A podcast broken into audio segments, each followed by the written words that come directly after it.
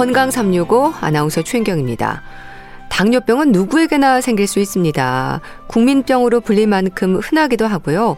제1형 당뇨병과 2형 당뇨병, 그리고 1.5형 당뇨병까지 구분될 만큼 당뇨병의 위험은 나이와 상관없이 진단될 수 있습니다. 단순히 단 음식이 원인인 것도 소변의 거품이 당뇨병의 증상을 대표하는 것도 아닌데요. 당뇨병에 대해서 우리가 어떻게 이해하고 조심해야 할지 잠시 후에 알아봅니다. 그리고 만성 질환인 분들에게도 걱정으로 자리하는 질환이죠. 폐렴에 대해서도 살펴보겠습니다. 건강 365 박지윤의 환상 듣고 시작하겠습니다. 당뇨병은 흔한 질환입니다. 당뇨병 진단을 받고 관리 중인 분들은 당뇨병이 얼마나 위험하고 때로 무서운 질환일 수 있는지를 알죠. 하지만 당뇨병과 상관없는 분들은 어느 날 소변에 거품이 생겼을 때 혹시 당뇨병인가? 물음표를 갖는 경우가 많습니다. 글쎄요, 소변의 거품이 당뇨병의 신호인 걸까요?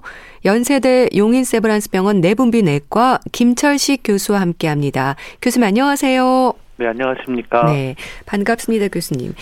많은 분들이 걱정하는 소변의 거품, 거품이 당뇨병의 신호일까요? 여러 요인들이 있을 것 같은데 어떻습니까? 네, 일반적으로 건강하신 분들의 소변은 거품이 많지 않고 또 소변을 볼 때 순간적으로 거품이 일 수 있지만 곧 사라지게 됩니다. 하지만 음. 이제 거품이 지나치게 많거나 시간이 좀 지나도 없어지지 않는다면 그때에는 이제 소변 검사를 통해서 소변에 단백질이 섞여 나오는지를 한번 확인을 해야 되는데요. 하지만 이제 소변 검사에서 단백뇨가 좀 있다 하더라도 정상적인 경우에도 단백뇨가 나올 수가 있습니다. 뭐 예. 예를 들어서 운동을 좀 격렬하게 한 이유나 아니면은 이제 열이 나는 경우에 소변 검사를 했다든지 아니면은 오랜 기간 동안 좀서 있거나 활동을 많이 한 다음에 측정을 하는 경우에도 그럴 수가 있습니다. 하지만 예. 이제 지속적으로 단백뇨가 이렇게 나오는 경우에는 뭐 신장이나 방광, 뭐 요관 등의 질환을 의심을 해야 되는데 참고로 이제 당뇨병의 만성 합병증 중 하나가 단백뇨이기 때문에 이 경우에는 이제 전기적으로 단백뇨가 발생을 하는지 조금 이제 신경을 쓰셔야 될 것 같습니다. 네. 당뇨병을 국민병이라고 말씀하시는 분들도 있는데요. 그만큼 흔하다는 얘기일까요?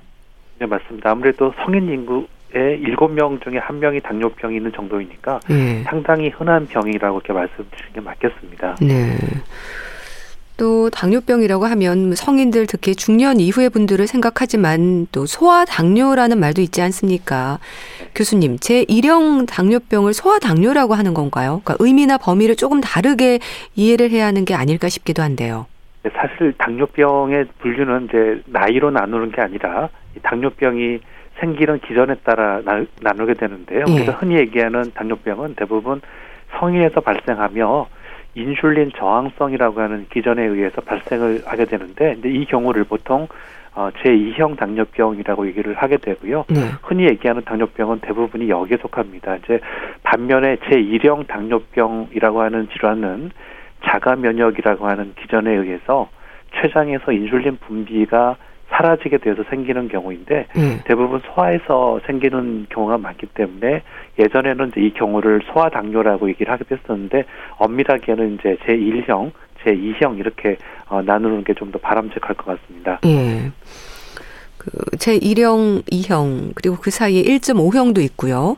소아 청소년기의 당뇨병뿐 아니라 비교적 젊은 나이에 당뇨병 진단을 받는 경우도 많지 않나요? 어떻습니까? 네, 이게 1형 그리고 2형이 완전히 이렇게 분류가 되는 게 아니라 아, 가끔은 이제 중간 사이에 회색 지대가 존재를 하게 되는데 보통 예. 그런 경우를 우리가 한 이제 1.5형으로 분리를 하게 되는데 어, 조금 더 이해하시기 쉽게 말씀을 드리면 성인에서 서서히 생기는 제1형 당뇨병을 1.5형 당뇨병이라고 어, 이해를 하시면 될 것 같고요. 네. 반면에 또 이제 어, 어린 나이, 그러니까 소, 소아 연령임에도 불구하고 어른들에게서 생기는 제2형 당뇨들이 이제 발생을 하는 경우가 있는데 최근에는 이제 비만한 소아들이 굉장히 많아서 실제로는 어, 일형 당뇨가 생겨야 될 이제 그런 그 연령임에도 불구하고 어른들의 특징을 갖는 제2형 당뇨 환자가 최근에 많이 증가를 하고 있기 때문에 이런 부분이 조금 우리가 우려를 하는 이제 부분이기도 합니다. 네. 또 임신성 당뇨도 있지 않습니까? 이런 경우는 출산 후에 다시 원래 상태로 돌아오나요? 임신성 당뇨라고 하는 병 자체가 원래는 이제 당뇨가 없다가 임신 중반기 이후로 혈당이 높아져가지고 임신성 당뇨병을 진단을 이제 받는 경우인데 네. 이런 경우가 꽤 많습니다. 실제 우리나라 조사에 의하면은 임산부 10명 중에 한 명 정도는 임신성 당뇨 해당이 된다라는 그 연구 보고도 있는데요. 어, 혈당에 따라서는 이제 임신 중에 인슐린 주사 치료를 하는 경우도 있습니다만은 대부분은 이제 그런 거 없이 어 그리고 이제 출산 이후의 혈당은 임신 이전 상태로 돌아오게 됩니다. 하지만 임신성 당뇨가 있었던 경우에는 나중에 출산 이후에 제2형 당뇨병의 발생 위험이 굉장히 높습니다. 네. 그래서 평생 기간 동안에 당뇨병이 발생할 확률이 약 15 또는 이제 많게는 한 45% 정도까지 보호가 되고 있기 때문에 당뇨병이 생기기 쉬운 고위험군에 해당이 됩니다. 네. 결국 나이와 상관없이 당뇨병에 대한 조심은 해야 할 것 같은데요. 교수님, 당뇨병을 생활습관병이라고도 하지 않습니까? 그러니까 먹는 것, 그리고 운동, 이게 예방이자 관리인 걸까요?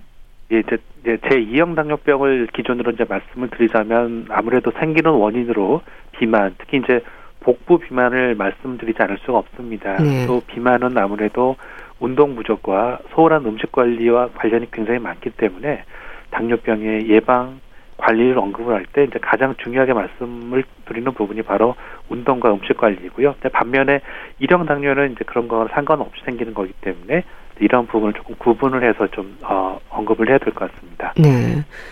또 당뇨병 진단을 받는 분들은요, 사실 가족력에 대한 의심을 하는 경우도 많습니다. 가족력이 문제가 되는 부분이 많은가요? 예, 아무래도 이제 유전이 되는 경우는 아니지만 당뇨병이 가족 중에 있는 경우에는 나머지 가족 가족 구성원 중에서 당뇨병이 있는 경우가 이제 많아지게 되는데 예. 제 2형 2형 당뇨병, 그러니까 우리 흔히 얘기하는 이제 어른에서 생기는 당뇨병을 기준으로 말씀드리면 부모 중에 한 분이 당뇨가 있는 경우에는 그 자녀들의 발, 당뇨병의 발생 위험도가 평생에 거쳐서 한 15에서 20% 정도가 되고 있고요. 그리고 이제 부모님 두 분이 다 당뇨가 있는 경우에는 그 자녀에서 당뇨병이 평생 생길 확률이 한 30에서 40%까지 보고 있기 때문에 네. 아무래도 가족력이 있는 경우에는 당뇨병의 발생 위험이 상당히 높다라고 보시면 될 것 같습니다. 네.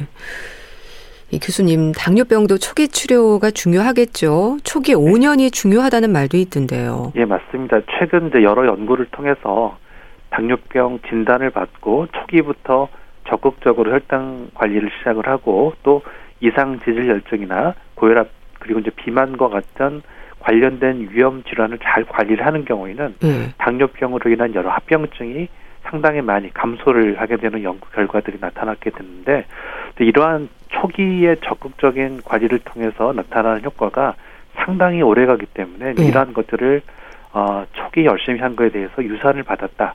유산으로 받았다라는 네. 측면에서 유산 효과라고 얘기를 하기도 합니다. 그래서 이러한 적극적인 치료에는 물론 약물도 포함이 되지만 철저한 음식 조절 및 그리고 이제 운동을 통한 통한 체중 관리가 매우 중요하게 이제 작용을 하게 되는 겁니다. 네. 우리가 건강검진을 통해서 당뇨병의 위험 인자라든지 또 당뇨병 진단을 받는 경우도 많을 텐데요. 초기부터 그럼 약물 치료가 시작이 되는 건가요?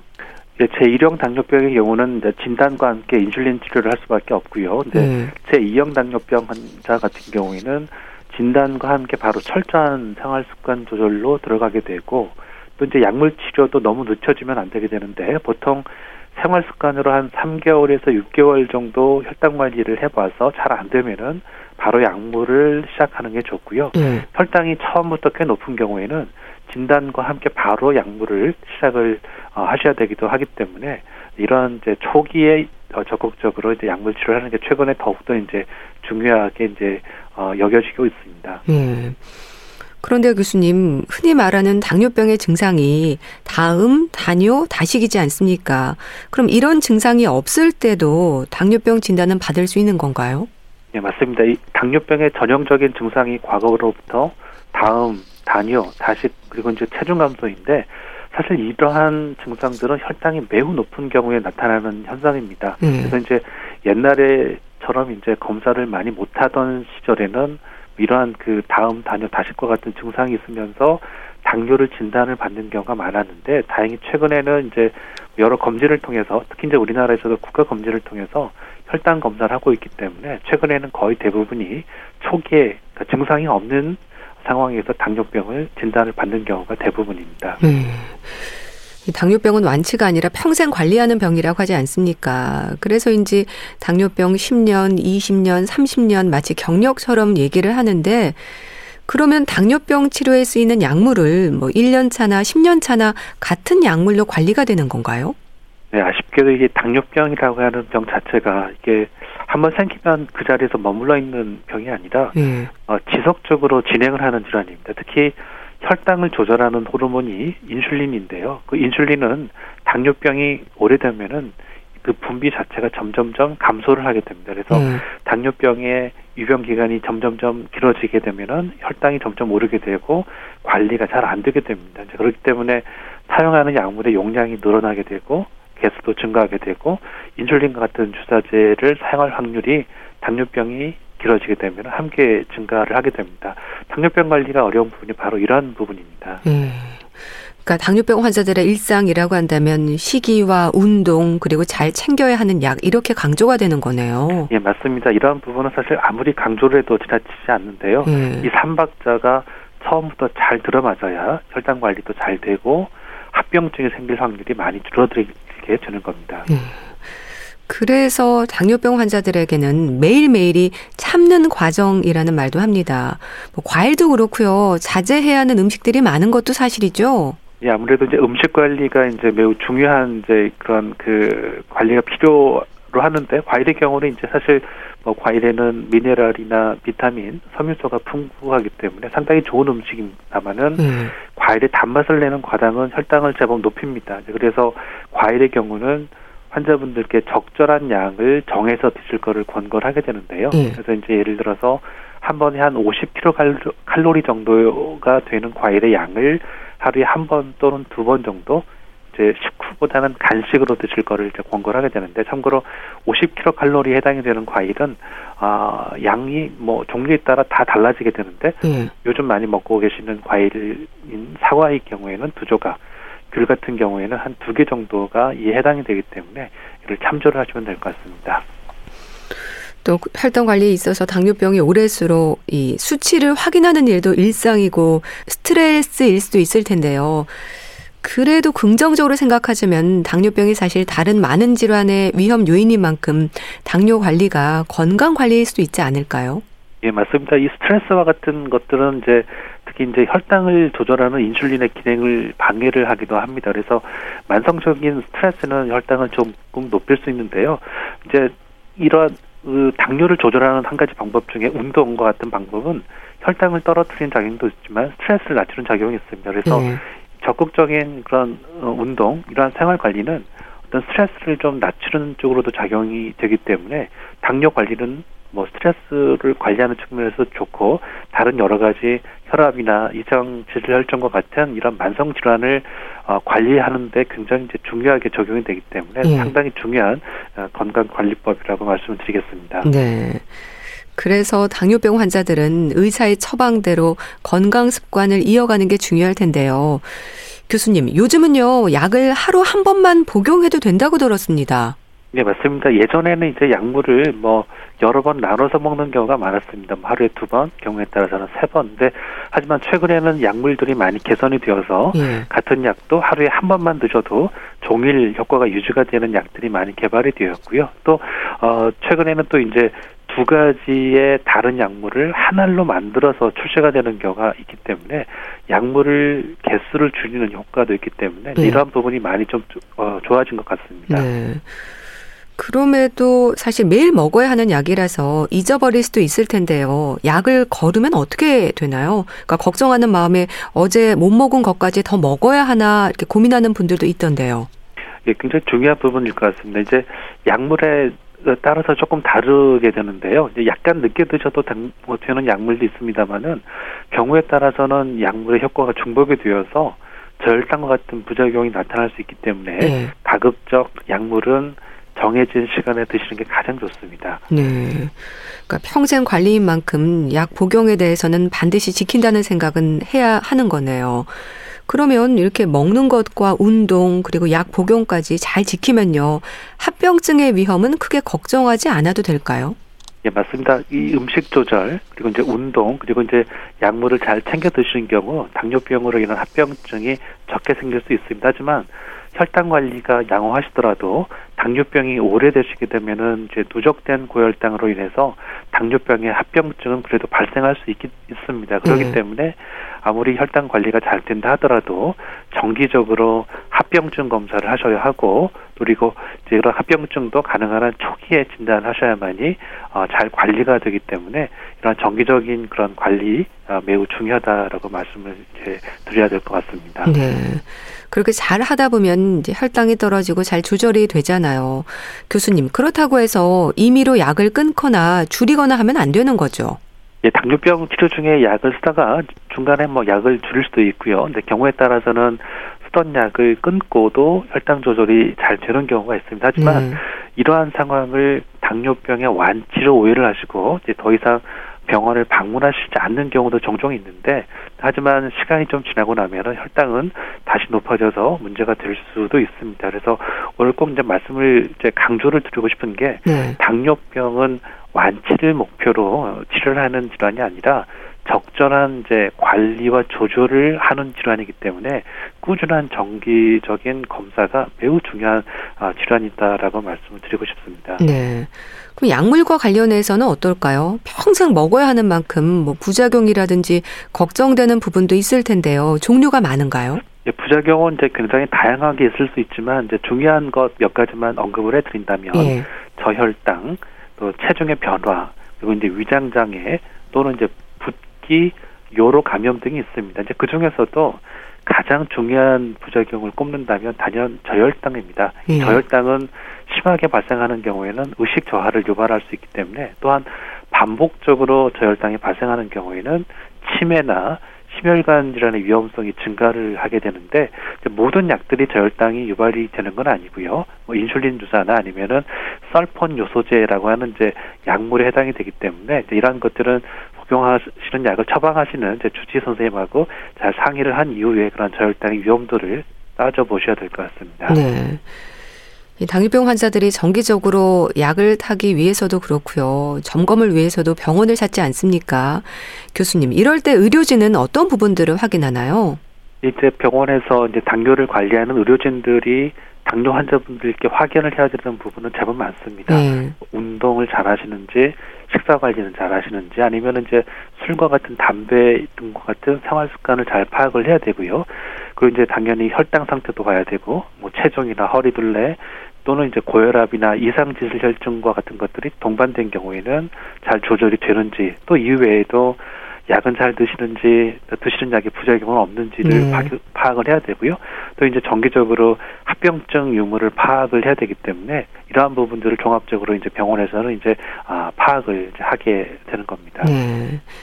당뇨병 하면 다른 많은 질환들에서 그 치료에도 문제가 되는 경우도 많지 않습니까?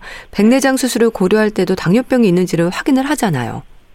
아, 네, 아무래도 이제 당 조절이 잘 되지 않는 경우에 백내장 수술과 같은 여타의 여러 이제 치료하는 경우에는 어, 치료가 잘 시행이 되어도 그 이후에 감염이나 뭐 적절한 수술의 효과가 잘 나타나지 않는 경우가 많습니다. 그렇기 예. 때문에 수술하신 경우에는 당 조절 상태를 미리 사전에 파악을 해서 그 위험도에 따라서 어, 대비를 하는 것도 이제 필요합니다.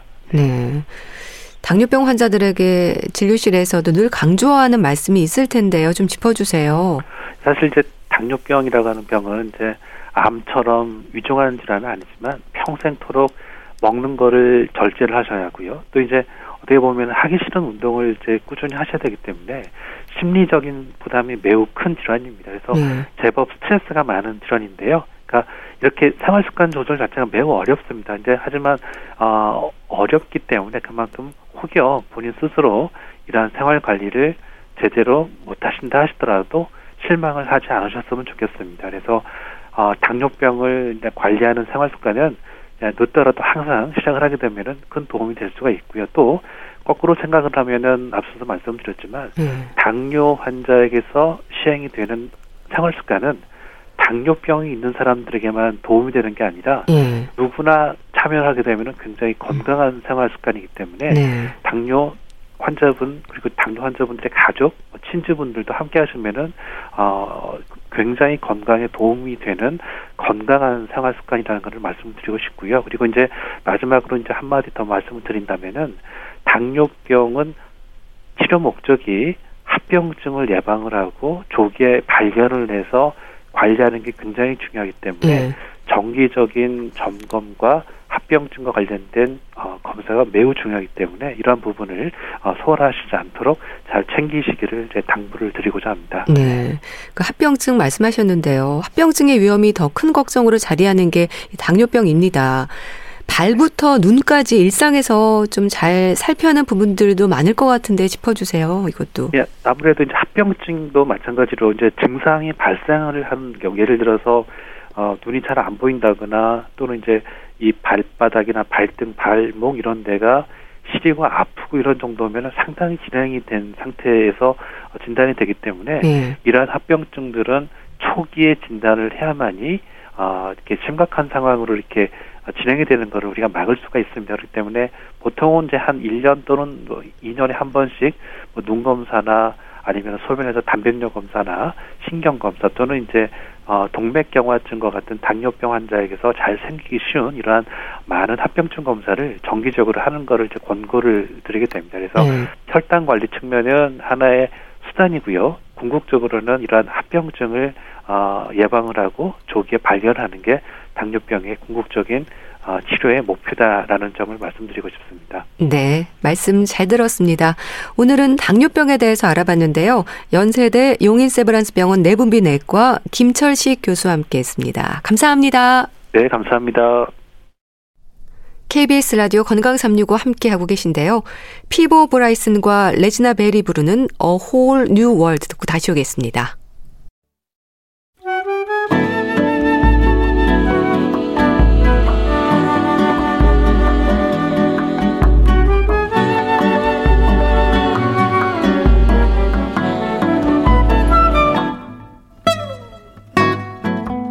건강한 하루의 시작. KBS 라디오 건강 365.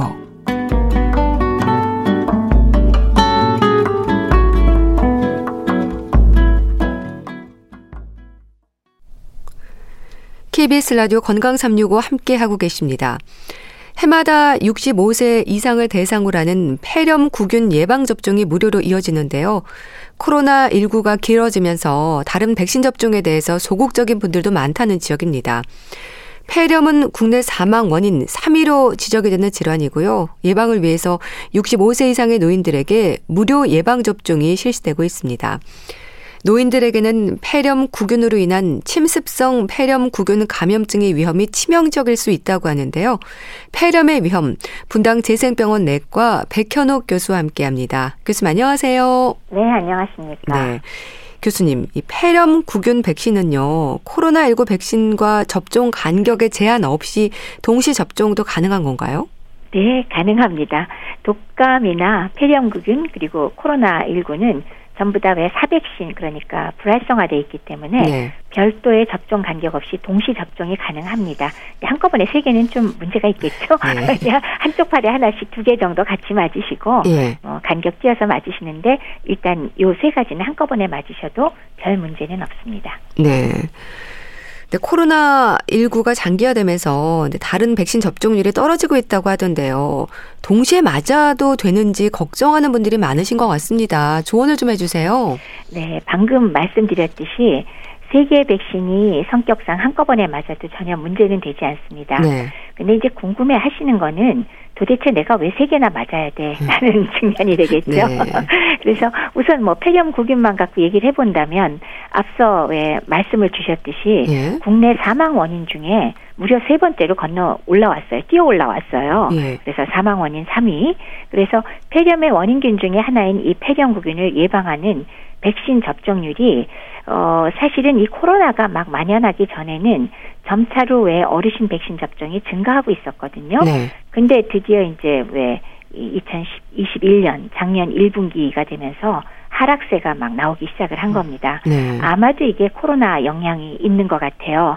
그런데 반대로 기저질환을 가진 환자분들이나 아니면은 위험계층인 65세 이상 어르신들께서는 폐렴구균 폐렴 그, 그 걸리는 것이 그리고 또 독감이 걸리는 것이 발생 위험도가 높고 또 코로나 19랑 동시 감염이 돼 버리면 상당히 위중한 상태로 갈 위험성이 높아지니까 네. 세 가지를 반드시 다 맞을 필요가 있습니다.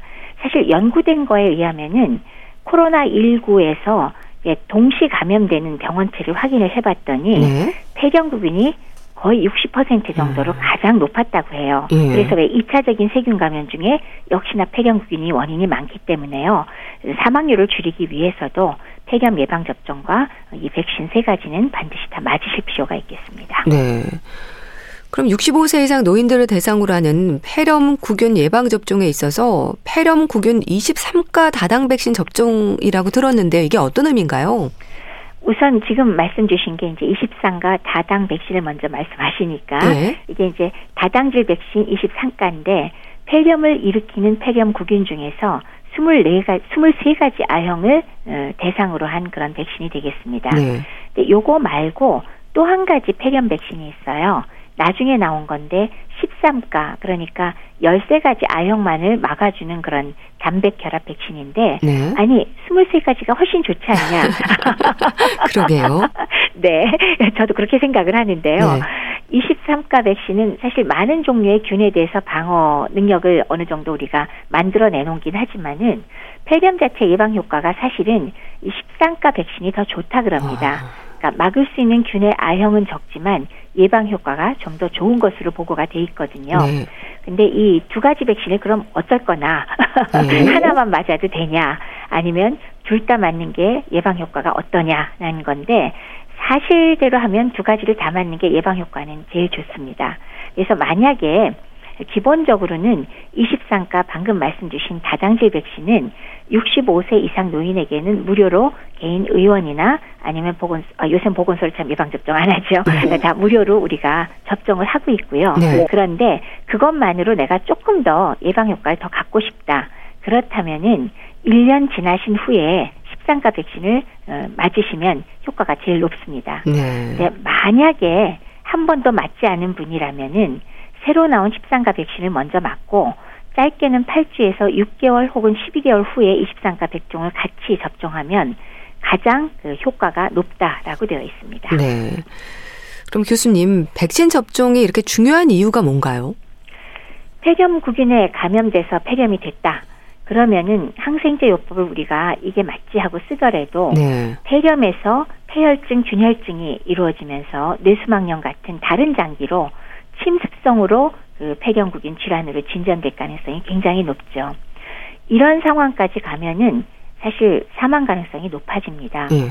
그런데다가 최근에는 항생제의 내성을 보이는 폐경구균도 증가하고 있거든요. 따라서 백신 접종을 한다면 우리가 감염이 되기 전에 예방할 수 있다라는 의도 아닙니까? 네. 그래서 이렇게 예방을 해주면 훨씬 더 사망 가능성을 줄일 수 있죠. 그래서 실제로 지금 무료로 접종하는 다당질 백신 그리고 단백결합 백신을 도입한 후에는 침습성 폐렴구균 감염증 자체가 감소할 뿐만이 아니라 네. 어, 항생제 내성률의 감소도 보고되고 있기 때문에 뭐 이것은 반드시 맞아야 된다라고 또 한번 강조를 드리고 싶군요. 네. 침습성 폐렴 구균이 뭔가요? 우리가 폐렴 구균에 의해서는 국소적인 감염을 일으키는 것을 비침습성 감염이라 그러는데 네. 지금 폐렴, 폐에만 딱 염증이 있거나 아니면 아기들의 경우는 중이염이나 부비동염 우리가 축농증이라고 하는 거 있잖아요. 그런 염증을 일으킵니다. 요거는 국소 감염이라는 뜻이고요. 네. 그거 말고 침습성 감염이라는 건 더 멀리 퍼진다는 뜻인데 균혈증에 의해서 수막염 같은 것으로 이어질 때 음. 요것을 침습성 감염으로 구별을 합니다. 그러니까 다시 한번 정리하면 네. 국소적인 염증 상태로 있느냐, 혈류를 타고 전신적으로 문제를 일으키냐의 문제로서 침습성이라 그러면 전신적으로 문제를 일으키는 경우를 얘기하게 됩니다. 네.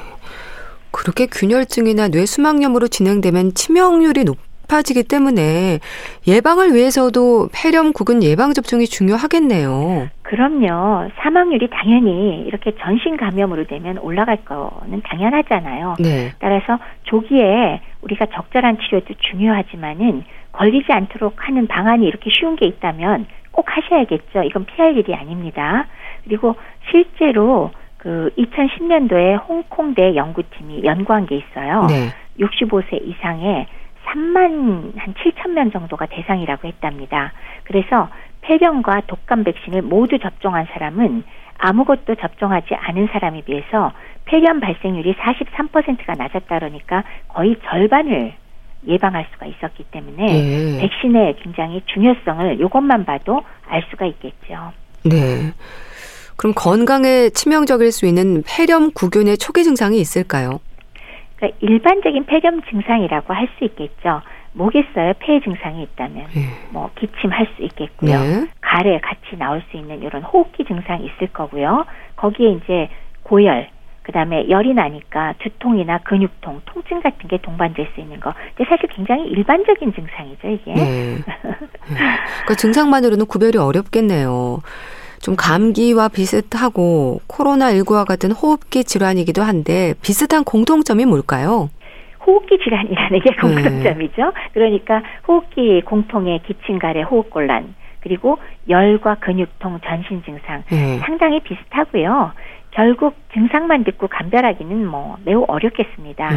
따라서 검사를 해줘야 우리가 감별 진단을 해야 할 수 있기 때문에 결국 검사를 해야만 완전히 구별이 된다라고 할 수 있고요. 네.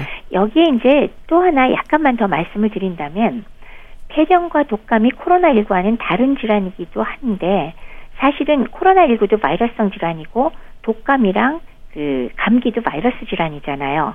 이런 바이러스 호흡기 질환은 대개 2차 감염으로 세균 감염이 오면서 폐렴이 또 일어나게 되죠. 네. 그렇기 때문에 그런 면에서 독감이나 코로나19가 걸렸을 때 세균 감염이 2차로 또 걸릴 때 역시나 폐렴구균의 그 감염이 가장 흔하다. 그래서 가장 중요하다. 이런 것들이 또 한번 우리가 저기 집중해야 될 부분이 되겠습니다. 네. 호흡기 질환의 증상이 나타난다는 점에서 공통점이 있고 그럼 감기, 독감 그리고 폐렴의 차이점은 어떨까요? 초기 증상은 결국 비슷하다. 네. 그런데 문제는 진행되고 나서 양상은 매우 다르다라는 게 차이점이 되겠죠. 감기는 뭐 아주 갑작스럽게 오는 것보다는 뭐 조금 아프다가 점점 심해지고 그럴 수 있죠. 근데 비교적 상대적으로 가벼운 편이고 네. 사실 감기는 1, 2주 내에 되게 저절로 낫죠. 어, 거기에 뭐 감기약을 먹어도 그만 안 먹어도 그만 일주일은 간다라는 건 그래서 나오는 얘기고요. 근데 거기에 비해서 독감은 증상이 갑작스럽게 심하게 나타나게 되고요. 네. 일상생활이 하기가 어려울 정도로 심한 고열, 뭐 39도 이상의 고열, 그리고 오한이 될 수 있고 두통과 근육통이 매우 심할 수 있습니다. 근데 폐렴은 감기와 독감보다 증상이 길고 그리고 심하게 지속되는 경우가 많은데 예. 전형적인 경우는 누렇고 냄새나는 가래가 동반되고요. 그리고 숨이 찰 때가 많습니다. 이런 걸 특징으로 하고요. 이렇게 세 가지 질환이 어, 비, 시작은 비슷하긴 하지만 원인과 치료 방법이 전혀 다르니까 이런 증상이 있을 때 병원을 꼭 찾으시고요. 정확한 진단을 받아서 치료하는 것 정말 중요하겠습니다. 네. 발생 원인이나 치료법에서는 어떤 차이가 있습니까? 어, 감기, 독감, 폐렴이 각각 다르죠. 네. 감기는요, 감기 바이러스인데 문제는 감기 바이러스가 한 가지가 아니잖아요. 그렇죠. 어, 크게 봐선 200여 가지 있다고 하는데요. 이렇게 바이러스 종류가 다양하니까 감기에는 결정적인 항바이러스 제제 이런 건 사용하지 않죠. 그리고 상대적으로 증상은 가볍기 때문에 소위 대증요법, 증상 완화 요법을 쓴다. 따라서 감기는 약 먹어도 안 먹어도 일주일은 간다. 네. 그러나 2, 3주 이상 계속 증상이 되고 기침이 계속될 때는 다른 여러 가지 합병증으로 이어질 수 있기 때문에 꼭 병원을 찾아보시고 중이염이 동반되는지 기관지염이나 혹시 폐렴 초기로 넘어간지 볼 필요가 있습니다. 네. 자, 두 번째로 독감은 A형, B형, C형으로 구분되는 인플루엔자 바이러스라는 그 한 가지 바이러스에 의해서 발생을 하죠. 그래서 이 경우는 조금 더 일반 다양한 감기 바이러스에 비하면 증상이 심하니까 합병증이 생길 위험성이 높습니다. 따라서 합병증 발생 가능성이 높은 고위험군이나 증상이 매우 심할 때는 어, 항바이러스제를 투여하기도 합니다. 네. 그런데 이제 이 경우에 또 중요한 것은 18세 이상 소아의 경우는 Y 증후군 위험이 있기 때문에 해열제인 아스피린 투여는 먹지 말아라 하는 것도 하나 염두에 두긴 하셔야겠습니다. 네. 그다음 세 번째로 폐렴은 세균만이 아니라 바이러스에 의해서도 생길 수 있고요. 드물게는 면역이 떨어진 사람은 곰팡이에 의해서도 폐와 폐포에 염증을 유발할 때 우리가 폐렴이라고 부릅니다. 그러니까 원인균이 다양하긴 하지만 어, 많은 경우에 세균이기 때문에 세균에 따라서 항생제를 이용해서 치료할 때가 많습니다. 네. 그래서 원인 미생물 검사를 초기에 해놓고 또 나중에 필요하다면 뭐 항생제 변경하는 경우도 있고요.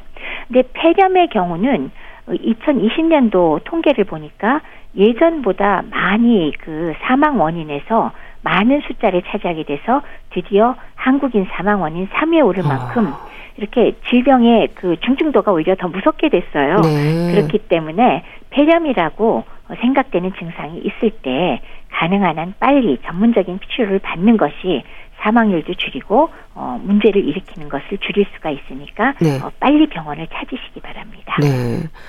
이 폐렴 구균이 원인인 폐렴은요, 말 그대로 폐염증이 생긴 상태잖아요. 그럼 교수님, 특히 노인들에게 이게 위험한 이유가 뭘까요? 노인과 소아의 경우는 대부분 감염증에 있어서 고위험군으로 분류되잖아요. 네. 근데 이게 치명적인 호흡기 질환 폐렴이 있을 때는 당연히 이 그룹은 훨씬 더 위험하겠죠. 특히나 면역력이 약한 노인에게는 호흡기 질환이 가장 치명적인 질환 중의 하나인데요. 네. 나이가 들어서 균에 저항하는 기관지의 그 균 배출 능력이 약해지고요. 모세기관지의 기능도 떨어지기 때문이라고 생각을 합니다. 그리고 또 연령만의 문제가 아니고요. 노인이 되면 기저질환 많이 갖고 계시잖아요. 네. 만성 심장질환, 폐질환 또는 당뇨병 이런 것들이 동반되면 당연히 면역력이 떨어지니까 똑같이 폐렴에 걸려도 위험하게 되기 쉽기 때문에 그리고 또 하나는 가벼운 감기에 걸려도 폐렴으로 진행되는 경우도 많기 때문에 노인의 경우 초기 증상을 잘 관찰해서 적절한 치료 반드시 받아야 되고요. 네. 그다음에 이제 두 번째로 노인 폐렴에서 상당히 중요한 부분이 있습니다. 즉 전형적인 증상이 안 나타나는 경우가 굉장히 많다는 아. 겁니다. 아까 말씀드렸듯이 폐렴은 전형적인 증상이 열이 나면서 기침가래가 있는 거잖아요. 네. 그런데 문제는 노인들의 경우 면역력의 문제라고 생각을 하지만은 전형적인 기침가래 전혀 없고 열도 하나도 나지 않는데 폐렴으로 이미 진행되는 아. 경우가 상당히 많습니다. 네. 그럼 도대체 무슨 증상이 있느냐? 막연하게 밥을 못 먹어요. 식욕 부진. 그 다음에 기운이 쫙 빠져서 못 일어나요, 갑자기. 그래서 기력이 쇠퇴하고 네. 전신 무력감이 동반되거나 막 왜 혼돈이 되고 헛소리하고 왜 우리가 선망이라 그러잖아요. 그런 증상들을 막 나타내기도 하고 치매가 심해졌다고 생각을 하게도 되는데 사실은 갑작스럽게 이유 없이 이런 게 심하게 나타났을 경우에는 혹시 감염 질환 중에도 가장 흔한 폐렴 있는지 확인을 해보실 필요가 꼭 있습니다. 네. 그리고 늘 강조가 되는 게 면역력인데요. 그러니까 면역력이 낮은 노년층에서는 이게 또 사망으로도 이어질 수 있는 거네요. 맞습니다. 그 지역사회에서 일상생활을 하는 노인들의 경우 이 폐렴을 일으키는 원인균이 주로 우리 구강 내에 상재하거든요. 예. 근데 만약 건강할 때는 어쩌다가 이 균이 기도로 넘어가더라도 가래로 알아서 다 뱉어내기 때문에 원인균이 다 몸 밖으로 배출되게끔 하잖아요. 그래서 문제가 사실 되지 않습니다. 네. 근데 면역력이 약해지고 또 근력이 약화되면서 왜 음식 삼키는 기능이 약화되는 경우 있죠. 연화곤란 네. 이런 것들이 있을 때 입안의 세균이 기도나 폐로 흡입되기가 되게 쉽죠. 흡입. 그렇죠? 네. 그렇기 때문에 이 경우에 폐렴을 일으킬 확률이 매우 높아지는 것 그런 것들이 역시 폐렴 원인으로 이어지고 걸렸다 하면 또 면역력이 떨어져 있으니까 어, 폐렴에 걸리면 위험하겠다 당장 짐작이 가잖아요. 네. 그래서 폐렴으로 사망하는 사람 수를 봤더니 적어도 70%에서 최근에는 90%까지가 다 노인이더라 하는 겁니다. 그리고 폐렴에 일단 노인 환자가 걸렸다 그러면 대부분 입원 치료를 꼭 하셔야 되고요. 예. 그리고 사망률도 젊은 환자에 비해서 다섯 배 이상 높은데 사실 그 지역사회 거주 노인의 폐렴 사망률이 23 내지 40%까지 거의 한 3분의 1은 폐렴 걸렸다면 사망할 수가 있다라는 걸 우리가 말씀드리고요. 또 하나는 장기 요양 시설 거주자가 만약 폐렴이 걸렸다. 예. 요양원이나 요양병원에 그러면 폐렴 사망률이 57%까지 된다니까 이거 대단하죠. 그러네요. 절반 이상 혹은 3분의 2가 폐렴 걸리면 돌아가실 가능성이 높다는 거는 정말 위험하다 라고 말씀드릴 수 있겠습니다. 네. 또 암이나 뭐 혈관 질환과 같은 여러 질환들에 있어서도요. 폐렴에 걸리지 않도록 조심해야 한다는 말을 하는 건 폐렴으로 역시 사망할 위험도 있기 때문이겠죠. 그렇죠. 노인성의 경우도 역시 면역력이 떨어지니까 폐렴으로 사망할 가능성이 높은데 거기다 더해서 뭐 노인한테 많은 암이라든지 혈관 질환, 뭐 당뇨병, 천식, 만성 폐질환 이런 것들의 면역력이 떨어지는 질환까지 동반되면 그리고 나이가 많을수록 그럴 경우에는 당연히 폐렴 발생 위험도 높고 사망 확률도 높습니다. 실제로 당뇨병이 있으면 폐렴 발병 위험이 어 적게는 두 배 이상에서 여섯 배까지 늘어난다고 하고요. 예. 만성 폐질환의 경우도 적어도 세 배에서 일곱 배까지 그리고 만성 심장 질환이 있을 경우에 세상에 열배까지도 증가한다고 하니까요. 이런 경우엔 정말 걸리지 않도록 하는 게 정말 중요하겠죠. 네. 또 폐렴이 무서운 이유가 2차 감염의 위험이라고 들었습니다. 그러니까 폐렴이 폐혈증으로 악화될 수도 있다면서요. 네. 앞서 왜 침습성이란 말씀을 드렸는데요. 네. 폐렴균이 초반에 감염 부위인 폐나 어린이의 경우 뭐 부비동 그러니까 왜 축농증 일으키는 경우는 국소에 있는 거잖아요. 그러니까 국소적인 염증을 치료하면 되지만 이렇게 얌전히 고기에만 머물러 있지 않고 폐렴균 자체가 혈액을 타고 다니면 그게 폐혈증이 됩니다. 네. 그래서 실제 폐렴 환자만이 아니라 입원 환자 전체 폐혈증에서 가장 큰 원인이 폐렴이다라고 우리가 얘기를 하고 있는데요. 네. 폐혈증으로 일단 진행이 되면 소위 말해서 좀 말하기가 좀 복잡하지만 파종성 혈관 내 응고 현상 뭐 네. 이런 네. 이런 현상이 일어나면서 네. 결국은 뭐냐면 몸에 여러 가지 기관들이 있어요. 다기관 기능이 떨어지는 부전증이 유발됩니다. 네. 그래서 쇼크에 빠지고 다기관이라고 하는 건 중요한 기관들 콩팥이라든지 간이라든지 심장이라든지 모든 기관의 기능이 떨어지면서 사망하게 되는 원인이 되니까 폐혈증으로 악화된 것이 굉장히 위험한 상황이 되는 겁니다. 네, 알겠습니다. 자, 오늘은 폐렴의 위험에 대해서 또 알아봤는데요. 분당 재생병원 내과 백현옥 교수와 함께 했습니다. 말씀 잘 들었습니다. 감사합니다. 네, 감사합니다. 이현우의 요즘 너는 보내드리면서 인사드릴게요. 건강365 아나운서 최인경이었습니다. 고맙습니다.